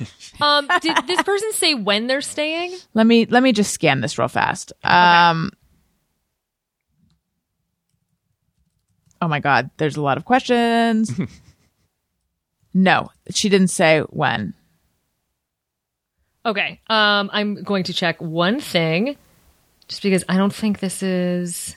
Yeah. So, okay. Um, to answer the first question, uh, they're staying at the best possible hotel for if they are anxious about this because Grand Californian connects to California Adventure. So you can very easily just go back to your room for nap time if you want to take a break. Um, something I've done when staying there, especially on checkout day, is that I will go, I'll wake up early, go to the park for two hours when there's no lines because you're there like the minute they open and I'll jam in a bunch of rides and then come back and like check out and have them hold my luggage and do that because that way you're not like, like you're really maximizing the day and anything after that. Like it's, it's gravy because you already got a lot in, but just utilize that door because you're, I mean, you're perfectly positioned to do whatever you want and you can just move in and out freely, which is great. Um, in terms of extra time in the park, I believe that the extra, uh, the morning benefit for hotels at Disneyland Resort is currently suspended. Depending on when you go, I would just double check because they haven't lifted that yet, but I assume they would soon because I, I don't really understand why it wouldn't be back yet, um, except for staffing possibly, but just check because it's, I don't believe it's currently happening, but it could come back at any time.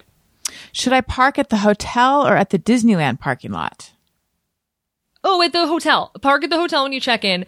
The annoying thing is they just raised parking prices for hotel guests. I believe it went from 25 to $40, which is bananas because you're already there and you're Yeah. already spending your money to spend forty dollars a night. But you basically it, you want to you you don't want you can't park overnight in the regular structure. Just park at the hotel, and then you'll be walking into the park every day because you're right there. You're like right outside the gates. Uh, uh, uh, uh, uh, uh. Uh, Oh, she wants to know how do I? Okay, there's, there's. She wants to know how do I check in early? I can't get anyone on the phone from Disney. Is there a secret bat phone I can call for customer service? There, the phone lines are a mess. Uh, it takes hours to get a hold of someone sometimes, but you, I believe the thing is, I don't usually stay at Disneyland because mm-hmm. I'm local. But let me see. They should have. Do they have mobile check-in? Do they? I'm not sure if they. Do. Yeah. Yeah, I think they have mobile check-in. But you can always, if you're staying at the Grand California, you can always enter the park whenever you'd like.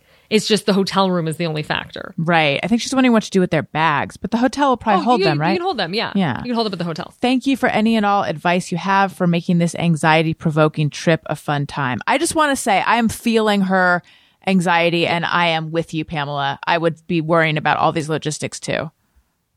Yeah, you can. Yeah, you can online check in for the hotel, I believe. Um, in terms of like what, without knowing when you're going, it's a little trickier. But the one thing I would flag to pay attention to is Disney Genie, which is the new, basically the new like Fast Pass program. It's Disney Genie, Disney Genie Plus, and then this thing called a la carte Lightning Lane. So you'll use a la carte passes. Everything happens through a Lightning Lane, which is the old like Fast Pass entry queue. And when that comes online, it will completely change the way you visit the park. So you don't want to be in a situation where you wind up at Disneyland Resort and that exists and you're not prepared for it. So just make sure they haven't announced that date yet. There's a chance they will announce it this week. Um, so I would just keep your, you know, just keep an ear out in case. But otherwise, if you go before they have Disney Genie and all of its parts come out, you don't, there's no fast pass. You can just move freely and do whatever you'd like. So there is, there's a benefit on both ends, but on the further end with the new platform, you would just want to make sure you research about it first. What is it going to be? It's basically a digital fast pass system that's in a way similar to Max Pass, but Disney Genie is the base level and it's free to everyone who's a ticket holder who's entering the parks. They can customize a schedule for you and recommend times to go based on what the traffic is like for different attractions, what like data shows the ride lines have been like and when you should do certain things when. Disney Genie Plus is $20 per person per day. And it allows you to basically use what was previously the Fast Pass service. So with Disney Genie Plus, you can book uh, uh, you can book access to skip the lines for certain attractions throughout the day. And then the a la carte options are essentially just one offs. So you can pay, I would, I'd say between eight and $15 is probably what it's going to be. Like a small amount of money to be able to use the fast pass queue for certain very popular rides. And for those, that's the only way you can get on. It's either standby or spending a few bucks to get right on. That's it's it's and I'm sure this point has been made. It's it harkens back to the ticketing system. Yeah, it's, it's all full circle. Yeah, wow. Um okay. Uh Whitney C says, "What does she feel about traditional thanks uh, no sorry, how does she feel about traditional Thanksgiving food, turkey, pumpkin pie, etc.?" How do I feel about Yeah. it? Um, I feel like I'm going to Paris next week. Oh, you are? yeah, I'm just opting out entirely. I feel nothing for Thanksgiving dinner. um wait, are you going to Paris for work? No, we're our family couldn't get their shit together, so we were leaving. How nice. How fun. Where are you going to stay? Uh, we're staying in Paris the whole time. Just gonna hang out. Not gonna eat any turkey. No cranberry sauce. No green beans. Nothing. Just gonna go eat a baguette every day and just say screw you to Thanksgiving food. um, Wait, were you there sort of recently? Yeah, it was great. It's great because it's safe there and they check um you need a QR code through the French government that proves your vaccination status or if you got a test within the past 72 hours, I believe. So everywhere you go, they scan this. Every like I mean, to stand outside of Notre Dame, you need to scan it. To go to the Louvre, you have to scan it and masks are still required. So it just it's just like bliss to leave America and to go there. Right. oh, how nice. Well, we haven't. Well, I have. I have not gone anywhere for this entire pandemic, and I am. You gotta go somewhere. I know. It's all about timing it between kind of like the peaks and the valleys Yeah. because it's going to get bad again at the end of the year. But then after that, it'll dip again. How how how bad do you think it's going to get? You mean because of the holidays? You think it's going to get bad again? I can't yet tell what what because I read I saw some story that like new variant is coming, and I was like, oh god, and I can't tell how that will line up with people's booster schedules. Right. You know what I mean? Like, I don't know if because if everyone if that comes and like everyone is freshly vaccinated, is that different than Delta? I don't yet know. But um, I'm I'm gonna I'm gonna go on vacation before it gets too late. Yeah, I feel we're we're supposed to go away at the end of January. Oh, that should be fine. But I have been so cautious and like I went to the a grocery store actually yesterday for the first time in, in uh, this entire time, pretty much, except for Trader Joe's a couple times uh, a few months ago. But basically, like I've been so locked down. And I feel like if it gets bad again, am I going to kick myself that I didn't take advantage of this period right now? And I think I probably will. Yeah, because I, I mean, I'm mostly doing this because I didn't take advantage of that window between getting vaccinated and then And when Delta. Delta, Yeah. came. Like, I really, I was still like, I'll take it slow. We're going, things are getting normal, and I didn't like see enough people or do Right. enough things, and so now I'm really just, I'm kind of like playing the calendar. I really, yeah, like- I know. I'm getting this trip in, and then anything else is just going to be car travel. Do you eat inside at restaurants?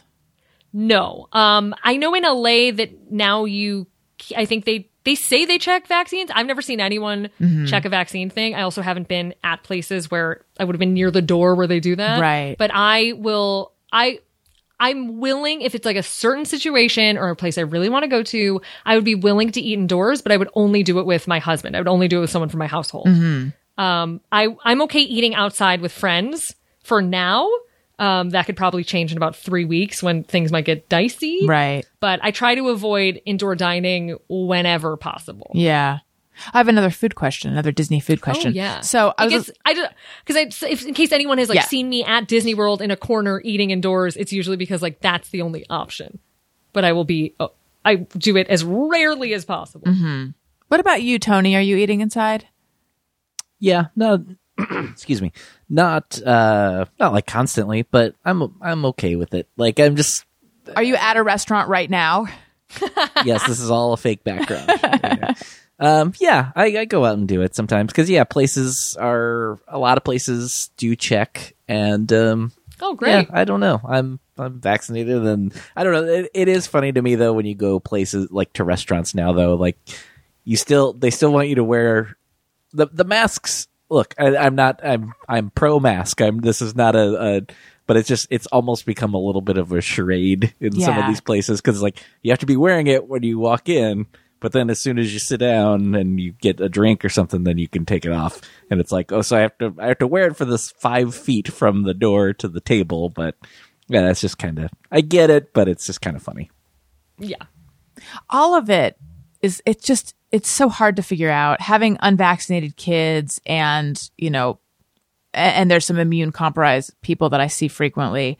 Um just it makes it confusing, but like Emily Oster, who's a statistician, um, who we had on the show recently, and she's been like a, a big proponent of opening schools. Her thing is like the COVID is going to be around. It's going to be with us for a long time. And the risks at this point are pretty low. And it's just a matter of like, choo- it, um, of, of deciding you're going to live with some element of risk. Yeah. But I just can't make, I just haven't decided that I'm ready to do that yet. Yeah. I I'm I'm just in a place right now where I'm playing the odds. Mm-hmm. So I'm kind of I base everything on is it something I really want to do because I usually prefer to dine outdoors anyway. Yeah. So and if it is if there is something I want to do indoors specifically, I'll try to mitigate risk by doing other things outdoors so that it's not Right. all indoors. Yeah. Yeah. I mean, I guess that's what it is. Like, there's nothing, I guess I'm just, I'm, I'm made for a shut in, a shut down. Like, there's nothing except for in person shows. There's nothing that I'm really like missing, except I do think overall it is like muting the colors of my life, like leading to the doldrums. This just sort of day in, day out, same four walls kind of thing. I mean, at the end of the day, you do live in a, a safer state because they do have all of these things in place. Like when I went to go see that Phish show, it was an arena show and I was really uncomfortable about it, but they checked everyone's stuff and I just left my mask on the entire time. Yeah. And like even though people were like dancing around not wearing stuff, like it seems like if there is a level of like a layer of that and like I can wear a mask Mm-hmm. and I, it's one of the only things I'm going to do and I'm going to take a hit on it. It just, it all, it's all, there's so much of it is wrapped in emotion I that know. it's tricky. Do you know anyone or have you heard of anyone having COVID recently? Because it's really few and far between for me. Not recently, but when Delta started, it was too many people. Oh, yeah. It was like everyone suddenly. yeah. And I was like, shut it down. Like Mm-hmm. it was, it was like, we will see you at the other end of the table in our backyard. That is it. Like no one was allowed in the house. No one was allowed in the house until about like three weeks ago. Yeah. So it, we were, we were not fucking around with Delta, but now it's like whatever the next Delta is. Right. I don't know if which each one I'll be like, eh, I'm used to it by now. Yeah. Yeah. The, yeah. Del- Delta was scary because I really thought that the vaccines would protect uh, people from getting it. So then when all of these vaccinated people I know started getting it, that freaked me out. Um, okay. Let's do, uh, Oh my god! I just saw the time. I'm I'm taking up your whole evening. Let's oh, it's just fine. I, okay. I have another 15 minutes and then I'm driving to a dinner. So Okay. Let's quickly do just me or everyone. Uh, and then, uh, and then we're going to let you go to your dinner. Okay. Sometimes I ponder on something I have thought or done. Is it just me or everyone? All right. Carlye, do you have a just me or everyone? Yeah, I have a few. Oh, Um, great. Is it just me or does, uh, how do I phrase this? uh, is it just great. me or does anyone else think that their candles might be secretly killing them? Oh, ooh, what a fun one. Um, I did, my allergies were pretty bad the last couple days and I was suspicious of a new candle I have, but I don't think it's that. But, and I don't know if this is, this is not the same. However, there's this wonderful diaper spray, uh, diaper cream spray that I've been using on my son. And it's like diaper cream, but it's like, uh, in a little spray bottle. And when I spray that and then I'm like, I'm tasting this, that can't be good. So it's a Yeah. similar thing.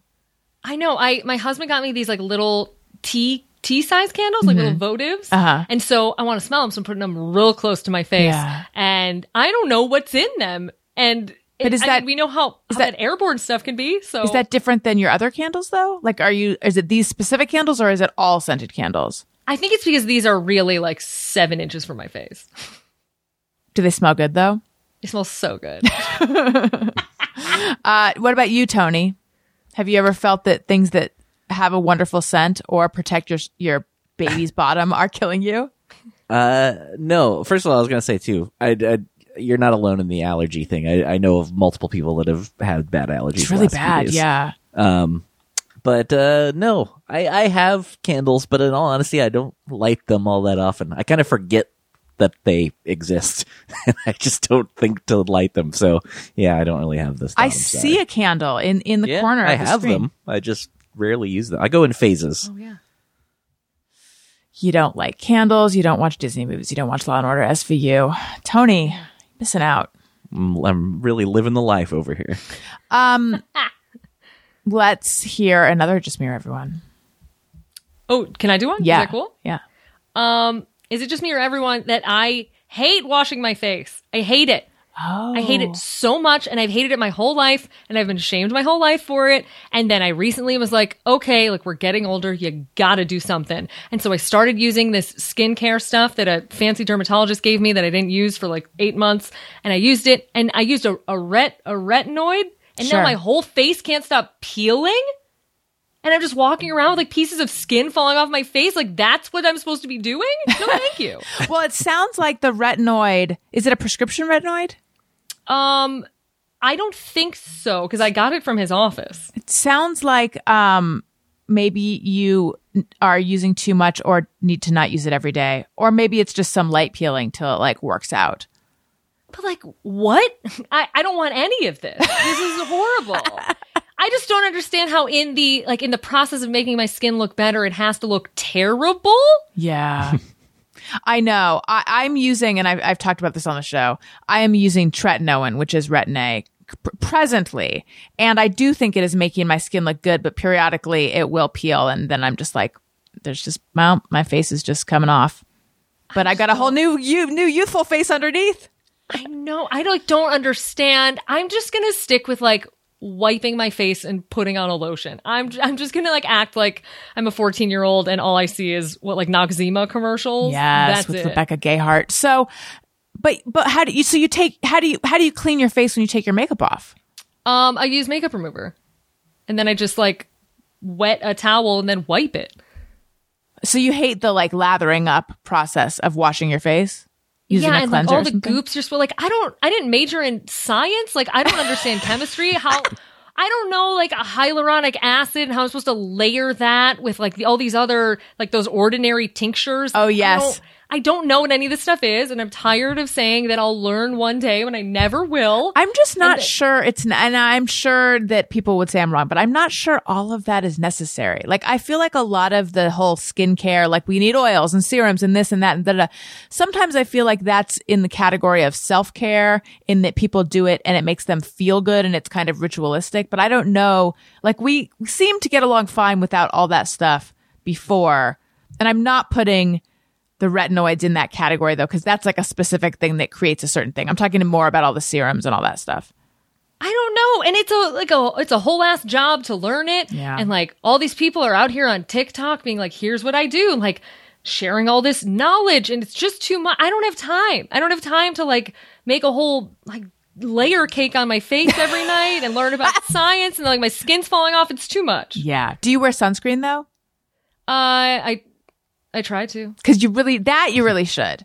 And I Okay, but- didn't. I didn't for years until I saw a dermatologist who's like, you've got to all day, every day. And for some reason, that worked on me. And like ever since then, I've been really religious about it. But I do have sunspots from not having d- worn it for years. But then again, sunscreen is terrible for you. And then I Wait, get what? this real whirlwind. Like all those chemicals are so bad. and, Like American sunscreen is very bad. So I never know, like, is it, is it better to not use the chemicals? Because both, I mean, both roads lead to cancer, but I don't know which one is a longer road. You know what I mean? Oh, I never thought of it that way. I mean, all the doctors and and and people on TikTok would have us believe sunscreen is better for you than Yeah, but chemical sunscreen, very bad. that's the one I like. But I know what That's you mean. the one they say. It's like all they sell. It's, it's no, there. If you look for it, look at it. Kids or baby sunscreen; those are physical blockers. yeah. It's harder to get them rubbed in, though. Yeah, I know. So I think what we've learned is you don't use sunscreen, Carlye. yeah. And yet you're Suck you don't up. seem to have any like skin spots or anything. Sunspots, Well, I mean. you also can't see like my skin. My face is peeling. Like like a monster face is going to come out from underneath. yeah, I can't tell. It's that it's that Zoom filter. Or dare you I know. have you enabled filter? I think so. I'm not on Zoom very much. Let me see. Mm. Oh, I don't think I have it. Okay. Hold Well, on. see, then your I'm just gonna skin is like perfect. beautiful. I'm not seeing. I mean, I hear you, but I'm not seeing peeling. Where is that filter? I can only see ones that make me look like a like a little peach. I'll take a peach. I don't think. What is that? Is this a special special St. Patrick's Day filter?